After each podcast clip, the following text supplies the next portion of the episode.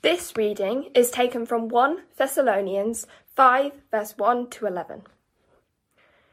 Now, brothers and sisters, about times and dates we do not need to write to you, for you know very well that the day of the Lord will come like a thief in the night.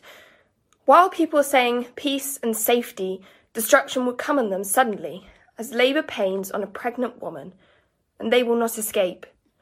But you, brothers and sisters, are not in darkness, so that this day should surprise you like a thief.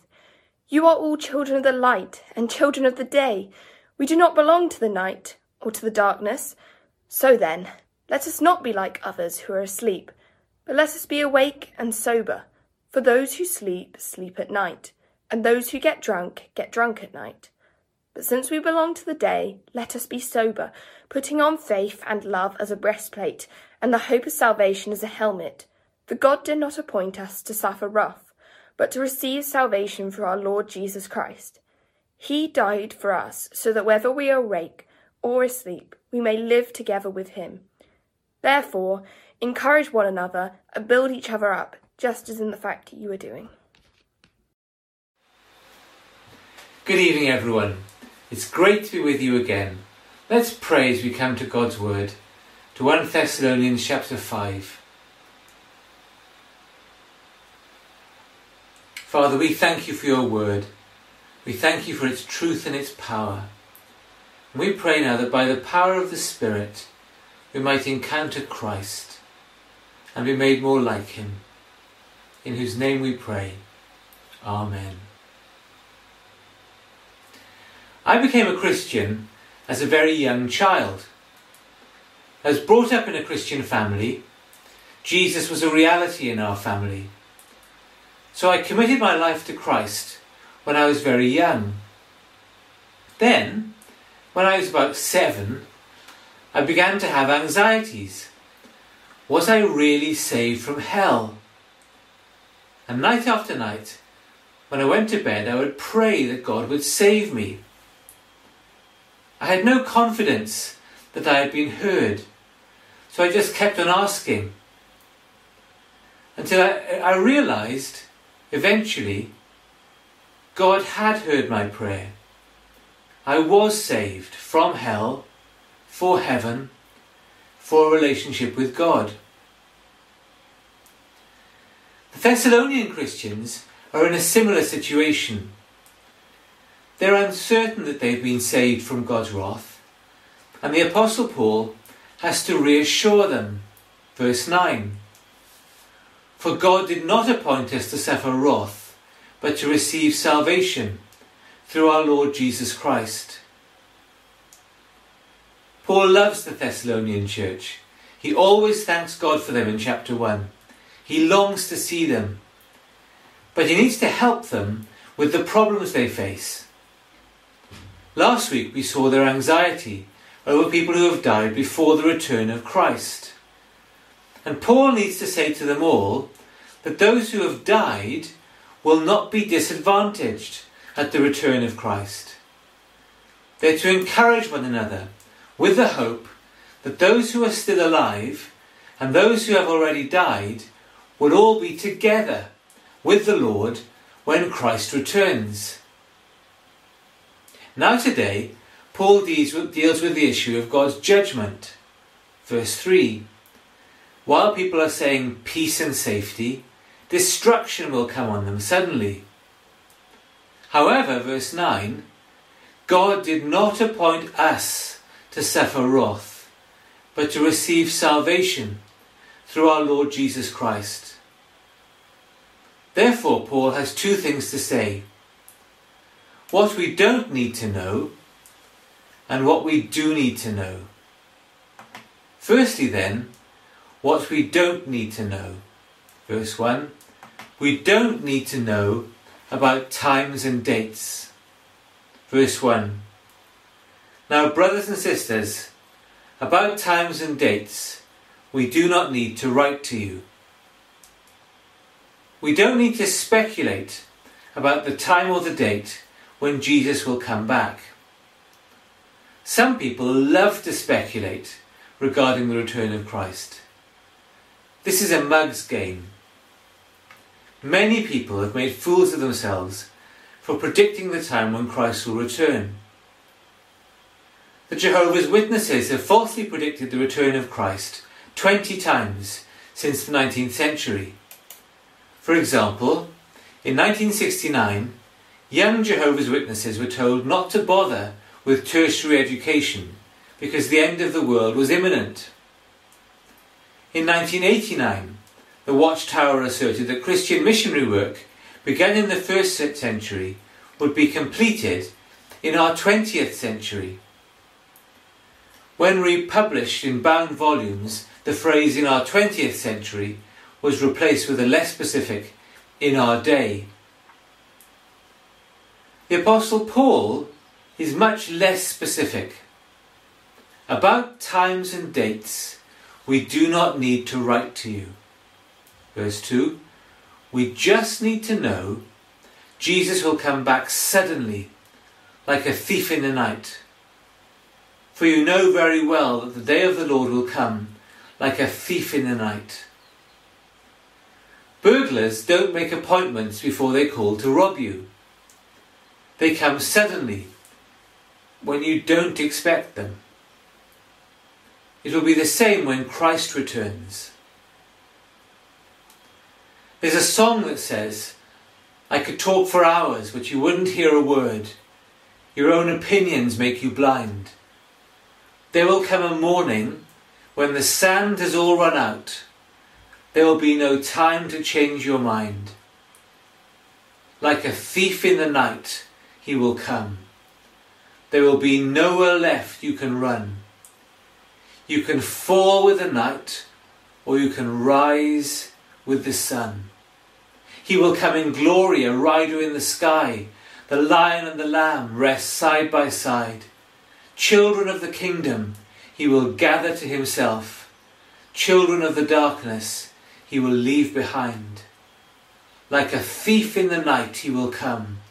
There will be nowhere left you can run. Verse 3 While people are saying peace and safety, destruction will come on them suddenly, as labour pains on a pregnant woman, and they will not escape. So the return of Jesus will be sudden and unavoidable. We don't need to know the time or the date. We just need to know that it is certain to happen. In fact, if people are being specific about when Christ will return, we can be certain that they are wrong. It's when people are saying peace and safety that Christ will return. So we don't need to know about times and dates. Secondly, then, what we do need to know. Verse 4 but you, brothers and sisters, are not in darkness, so that this day should surprise you like a thief. So the day of the Lord should be no surprise to us. We should always be ready for it. That's worth thinking about for a moment. If Christ were to return tonight, would we be ready? Will He find us loving Him and serving Him? Or would we be ashamed? Would He find us doing things which displease Him? Would He find us loving God's Word? Would He find us a people of prayer? Would He find us living to serve Him? Would He find us sharing the gospel with others? Would He find us joyfully committed to church life? Would He find us living for Christ in our families, reading the Bible together, praying together, serving God together? Verse 4 But you, brothers and sisters, are not in darkness, so that this day should surprise you like a thief. If we're not in darkness, why do we live as if we were? Why do we go back into the darkness, in our thought life, in the things we look at, in the way we use our time. But you are not in darkness. Verse 5 You are all children of the light and children of the day. We do not belong to the night or to the darkness. Children of the light are distinctive. We're set apart for God. 11 miles off the east coast of Scotland in the North Sea stands the Bell Rock Lighthouse. It's endured the ferocious onslaught of the North Sea's violent storms since 1811. It rests upon less than one acre of solid rock. That small reef is covered by seawater for 20 hours every day.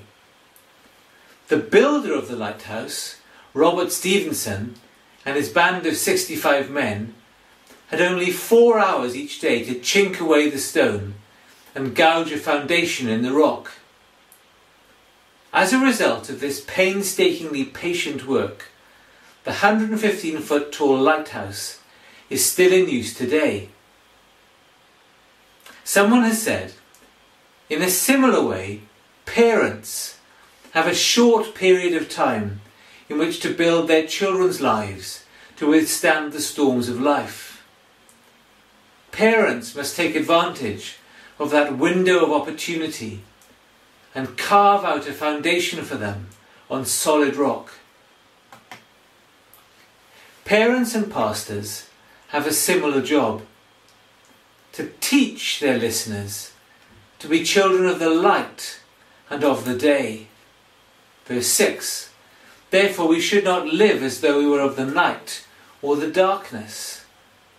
Let us not be like others who are asleep, but let us be awake and sober.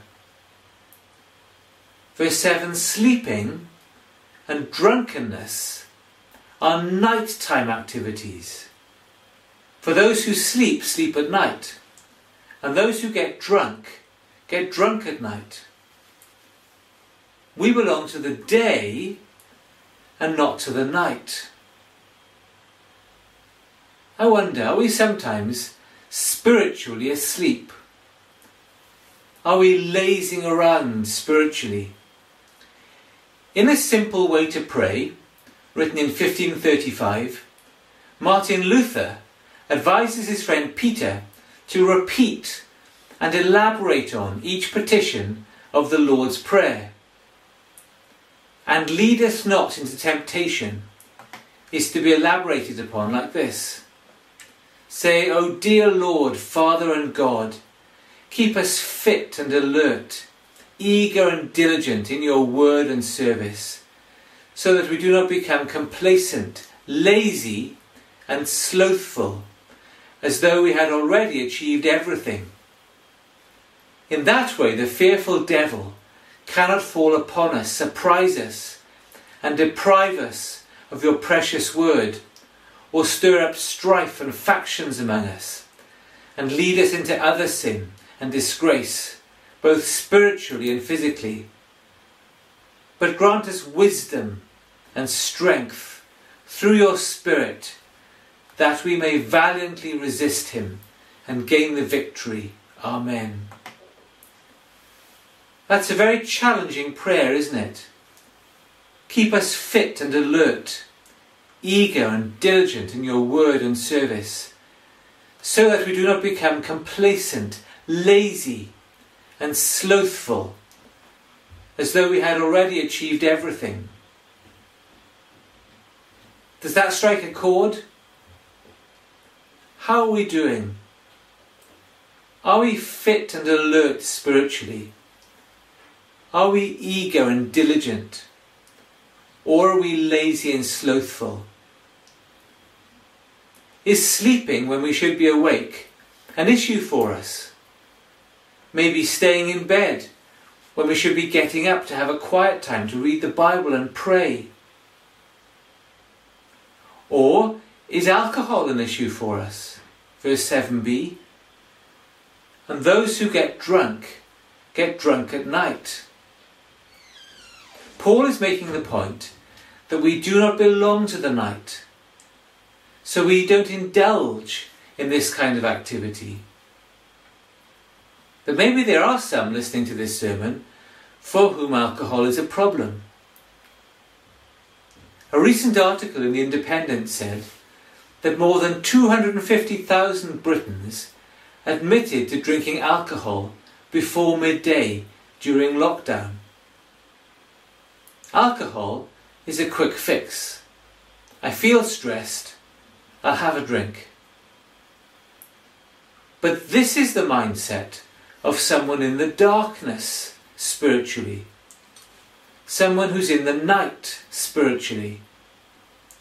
Verse 8 But since we belong to the day, let us be sober, putting on faith and love as a breastplate, and the hope of salvation as a helmet.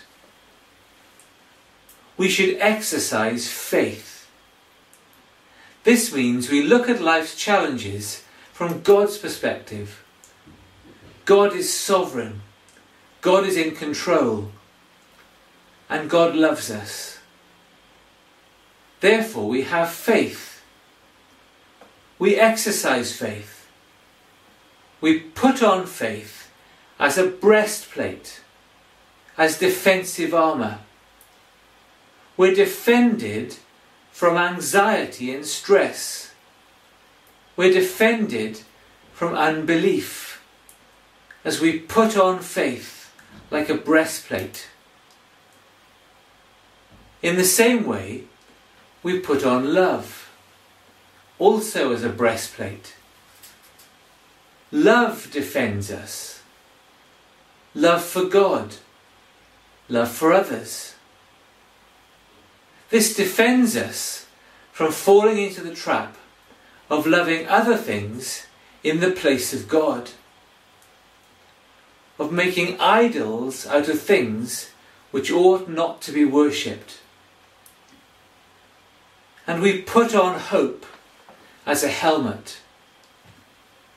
This defends our minds from depression. We have hope in Christ. We see that God is on the throne, God is in control. We see that Christ has loved us enough to die for us. We see that Christ has opened heaven for us. We see that God is working out His purpose in our lives. And therefore, we have hope.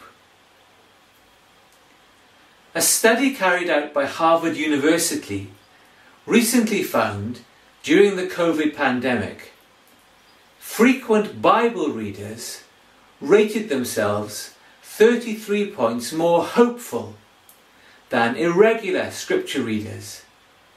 This was in two surveys of more than a thousand people done six months apart. The study also found that people are more hopeful when they read Scripture more frequently. On a scale of 1 to 100, with 100 being the most hopeful, those who report reading the Bible three or four times per year scored 42. People who read monthly scored 59 weekly 66, and multiple times per week 75. Bible reading, along with other forms of community and discipleship, such as going to church or participating in a small group, appear to contribute to people's sense of well-being and happiness, said Tyler Vander Wheeler, director of the Human Flourishing Programme at Harvard University. The churches have an important and profound role in contributing to people's well-being in general, and especially so during this time, he said. We have every reason to have hope. We have God's presence now, His purpose in our lives, and the hope of heaven to look forward to. Verse 9 For God did not appoint us to suffer wrath, but to receive salvation through our Lord Jesus Christ. This is what we do need to know. We need to know that we've been saved from God's wrath. For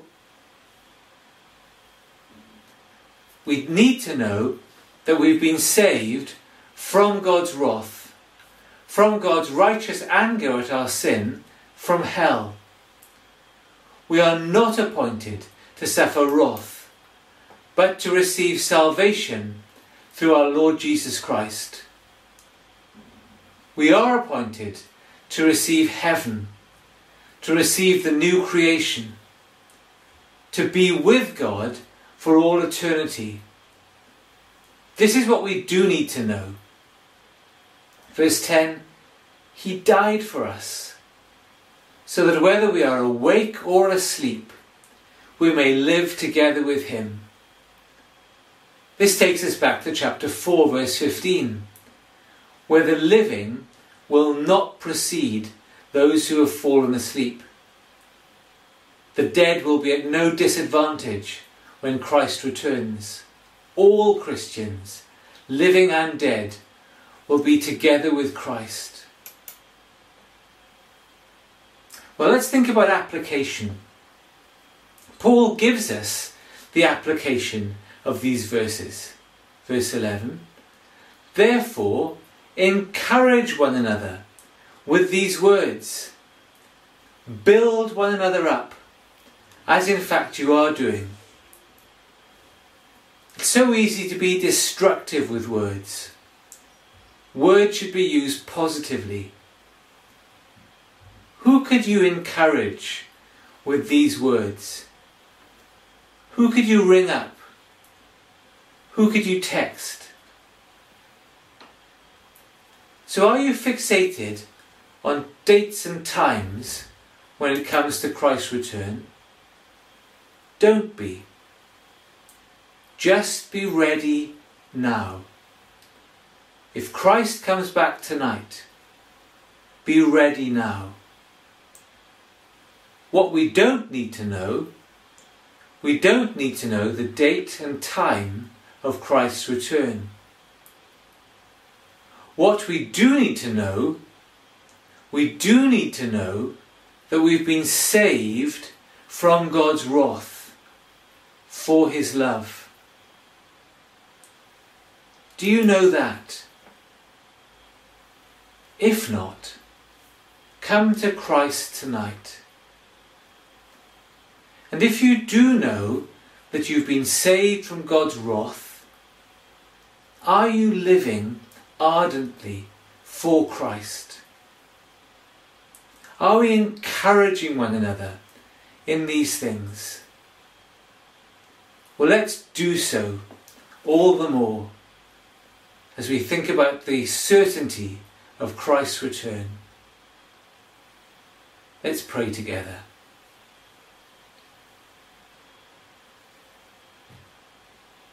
Father, we thank you that Christ is certain to return. Thank you that he will establish justice and put everything right and usher in your eternal kingdom. Thank you, Father, that we don't need to know about times and dates. So help us not to fixate on these things. Grant us rather to know that we have been saved from your wrath for your love. Grant each one of us to have faith in Christ so that we know that we've been saved. And then help us to encourage one another and to build one another up by speaking the truth to one another. Help us in these things, Lord, we pray. In Jesus' name. Amen.